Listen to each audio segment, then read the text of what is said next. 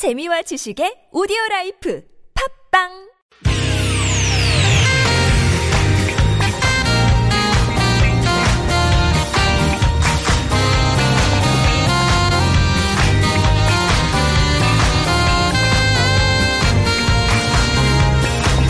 이유가 뭐지? 도대체 뭐 때문에? 세상만사 궁금한 이야기들 꼼꼼하게 살펴볼게요. 최진봉의 왜?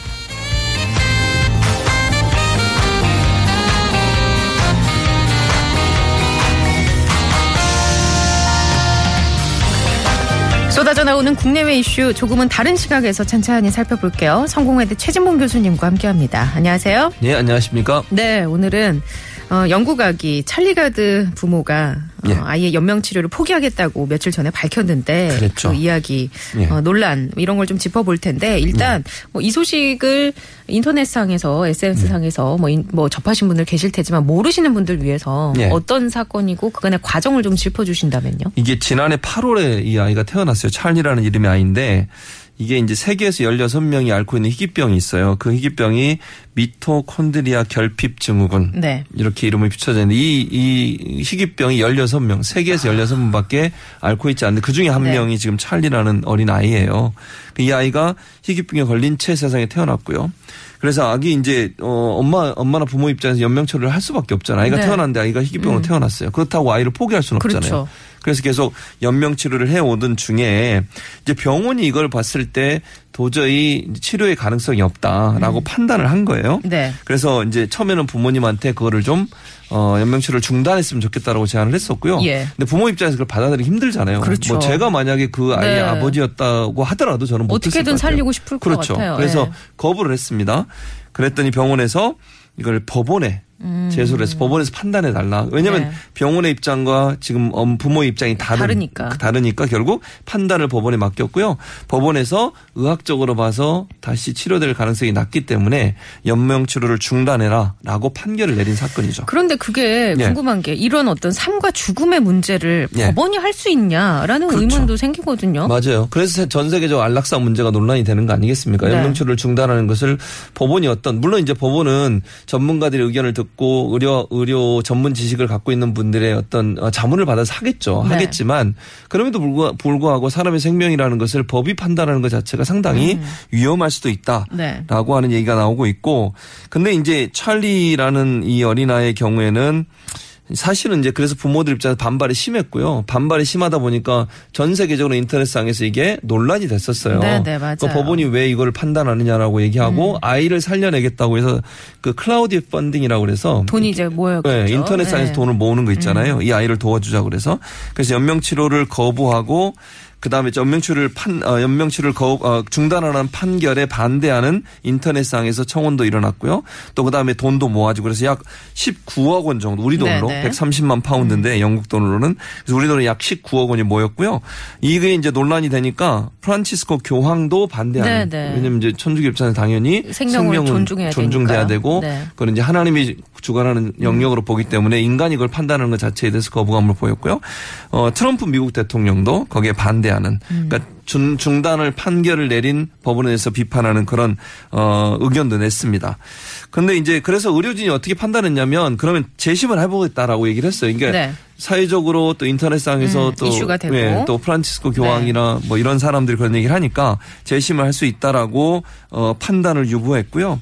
근데 그 과정에서 무슨 얘기 무슨 일이 또 일어났냐면 미국의 한 의사가 실험 치료를 해보겠다라고 음. 나섰어요. 근데 실험 치료라고 하는 거는 아직 임상 실험이 완전히 완, 어, 네. 완성되지 않아서 일반인에게까지 어, 적용시키기 힘든 그렇죠. 그런 그런 것들을. 그런 거죠. 그런 거를 하- 해보겠다라고 음. 이게 나선 사람이 있었어요. 그 사람이 그래서 영국을 방문했거든요. 예. 그래서 아이를 진찰해 봤는데 진찰할 결과 본인 실험 치료하기에도 너무 늦었다. 아. 이렇게 결론이 나왔고 그 얘기를 듣고 결국 이제 부모가 그러면 연명 치료를 중단하겠다라고 발표를 했죠.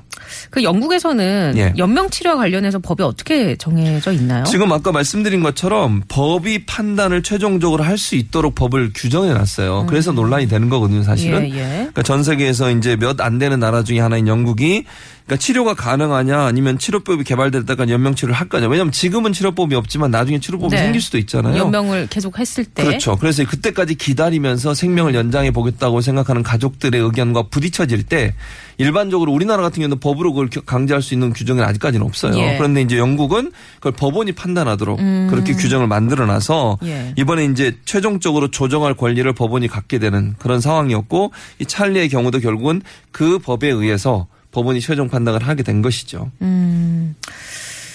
그, 좀 뭔가 다른 얘기일 수도 있는데, 예. 그 가족법, 여- 유럽의 가족법을 보면, 예. 친권에서 부모의 의무로 이게 좀 변경이 되고 있지 않나요? 그렇죠. 예. 그러니까 부모의 의무라고 하는 게 무슨 의미냐면 아이의 권리를 보장해 줘야 된다는 거라고 봐요. 그럼 부모의 의무라고 하는 건 부모를 잘 키워야 되는 네, 거잖아요. 아이를 잘 키워야 하는. 그렇죠. 부모가 아이를 잘 키워야 되는 거죠. 네. 말이 부모를 잘 키우는 건 아니죠.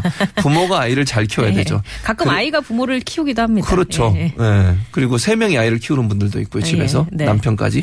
근데 어쨌든 아이를 잘 키워야 되는데 그 아이가 예를 들면 어, 부모로부터 학대를 당하거나 아니면 어떤 그 방치되거나 이런 경우도 있지 않습니까? 음. 네, 네. 그걸 이제 아동의 권리로 보는 거예요. 그래서 법원이 그 부분을 개입할 수 있도록 해놓은 거죠. 음. 그러니까 연명치료도 그런 개념으로 이해하는 부분이 있습니다. 예컨 대 부모에게 모든 책임을 다 맡겨놨을 때 부모가 제대로 아이를 돌보지 않거나 음. 판단을 아- 못했을 때. 그렇죠. 아니면 방치하거나 예. 또는 학대하는 경우도 있잖아요. 네네. 그런 경우가 생겼을 때는 법이 개입을 해야 되는 상황이기 때문에 음. 부모의 의무 중에 하나가 아이를 행복하게 키울 권리, 그러니까 아이를 잘 키울 권리가 있는 아, 네. 의무. 의무. 가 있는데 네. 그런 의무를 제대로 지키지 않았을 때는 법이 개입할 수밖에 없다라고 하는 취지에서 이것도 결정된 거라고 봐요. 그러니까 법원 입장에서 이런 거예요. 이 아이가 고통 연명을 하는 것은 고통을 연장시켜 줄 뿐이지 치료가 되는 건 아니다. 그 아이의 권리도 말을 못하는 아이지만 아이의 권리도 보장돼야 된다라는 근거를 가지고 판단을 했거든요. 아, 근데 그게 참 우리나라에서는 약간 생소하게 느껴지기도 하네요. 그렇죠. 네. 우리나라 입장에서 만약 이렇다고 하면 종교계라든지 아니면 이제 일, 어, 특수 계층이라든지 이런 분들 또 부모들 입장에서 상당히 어, 이렇게까지 좀- 힘든 네. 부분이 있어요. 그러니까 법, 그러니까 법적으로는 그렇게 판단할 수 있겠지만 사회적으로 받아들이기 상당히 힘, 음. 힘든 부분이 있어서 제가 볼 때는 이렇게 법원이 이걸 판단하게 하는 것은 과연 맞냐 하는 음. 부분은 논란이 앞으로도 계속될 것 같아요. 네.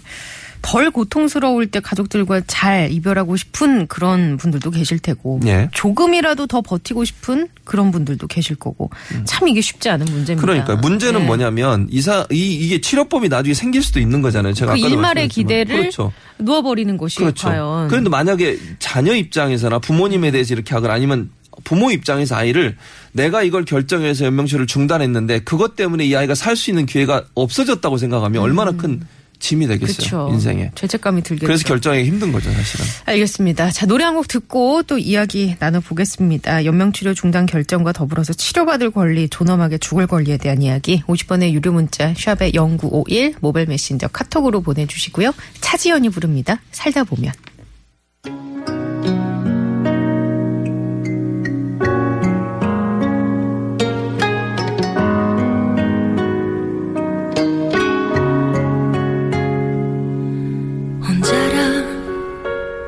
슬퍼하진 않아 돌아가신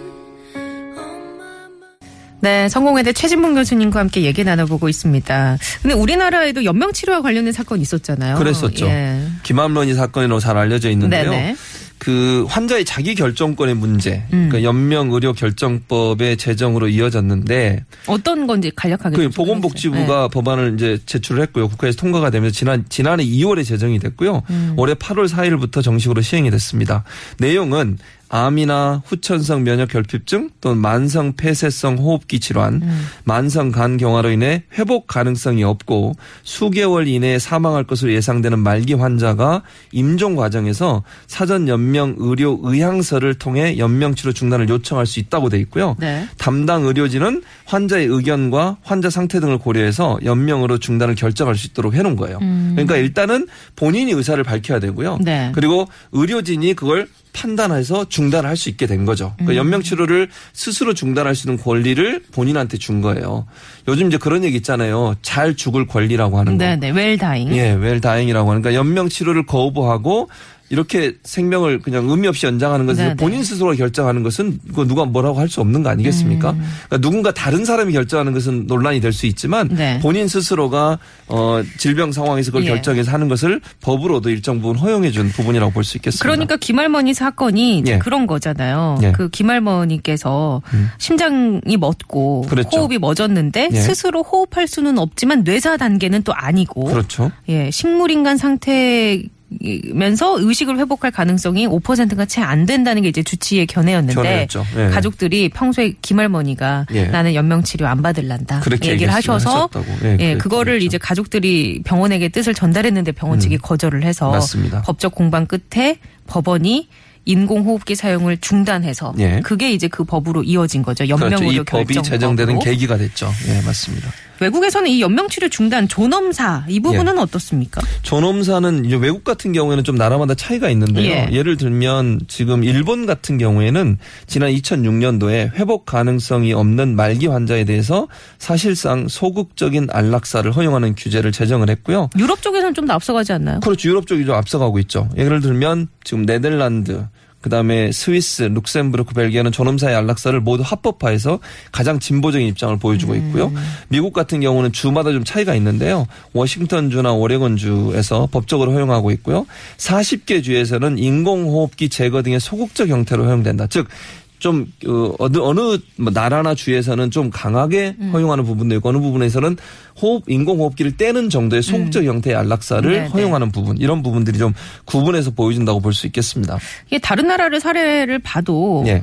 어, 살 권리와 예. 존엄하게 죽을 권리가 상충할 때 예. 아, 이게 참 풀어가는 게 쉽지는 않은데 그렇죠. 어쨌거나 이제 조금씩 그런 게 마- 생기고 있는 추세고 예. 이게 우리나라도 이제 연명 의료 결정법이 올해 8월 4일부터 정식으로 시행이 시행이 되는 됐죠. 거잖아요. 맞습니다. 그럼 앞으로 이제 푸, 풀어야 할 부분은 어떤 게 있을까요? 논의가 좀 활발하게 진행돼야 할 부분은 저는 이제 이게 본인의 의사를 물론 가장 먼저 우선적으로 고려한다고 생각을 하고요. 예. 그다음에 이제 연명 의료를 중단하고 좀 이게 문제는 뭐냐면 이 사람이 정말 회생의 가능성이 있냐 없냐를 결정해야 되는 거잖아요. 그걸 이제 전문가가 결정을 그렇죠. 해야 되는 근데 이제 거잖아요. 의료진이 결정하는데 예. 저는 이 부분도 사실은 의료진 혼자서 결정하는 것보다는 음. 좀더 다양한 사람들이 함께 결정할 수 있는 기관을 만들었으면 좋겠다는 생각은 개인적으로 들어요. 음. 예. 그러니까 예를 들면 인간의 존엄성에 대한 판단을 단순히 의료적 기준으로만 판단할 거냐. 또 아니면 삶의 질이나 그렇죠. 여러 행복의 부분, 기준으로 판단을 할 그렇죠. 것이냐. 그러기 위해서는 다른 분야 전문가, 뭐 복지 예. 부분의 전문가든 아니면 이런 안락사를 예. 연구하신 분이나 아니면 호스피, 어,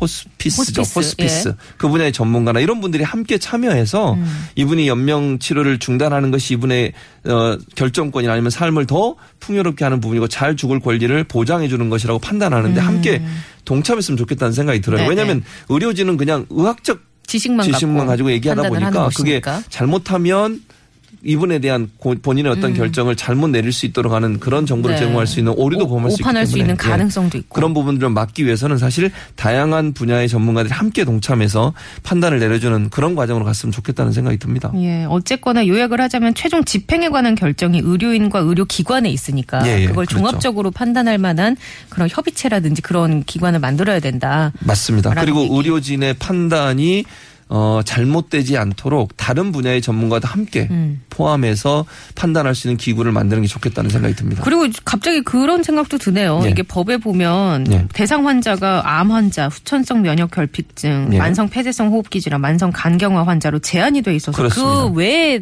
다른 원인으로 죽음을 앞둔 환자들은 거기서 좀 열애가 되니까 그렇죠. 런 부분도 우리가 논의를 해야 되지 않나. 그럼요. 여기 지금 예를 들면 희귀병 같은 경우에 빠져 있는 부분이 많이 예. 네네. 있거든요. 그런 부분들에 대해서도 함께 집어넣는 게 반드시 필요하다는 생각이 들어요. 음, 알겠습니다. 1296번님 아기 찰리도 이 세상에 온 이유가 있을 텐데 그 생명을 뺏는 것을 결정하는 거는 인간이 법정에서 그런 건 아닌 것 같아요. 라고 저도 이 시간을 통해서 이 치료 거부에 대해서 어, 다각도로 깊이 생각해보고 있다는 문자를 주셨습니다. 맞습니다. 그래서 본인이 결정하는 것에 대해서는 우리가 존중해야 되지만 본인이 아닌 제3자 또뭐 그게 부모가 됐든 아니면 자식이 됐든 다른 사람의 생명을 뭐 중단식 연명치를 중단하는 것에 대해서는 좀 더 신중하게 접근할 필요는 반드시 있을 것 같습니다. 알겠습니다. 자.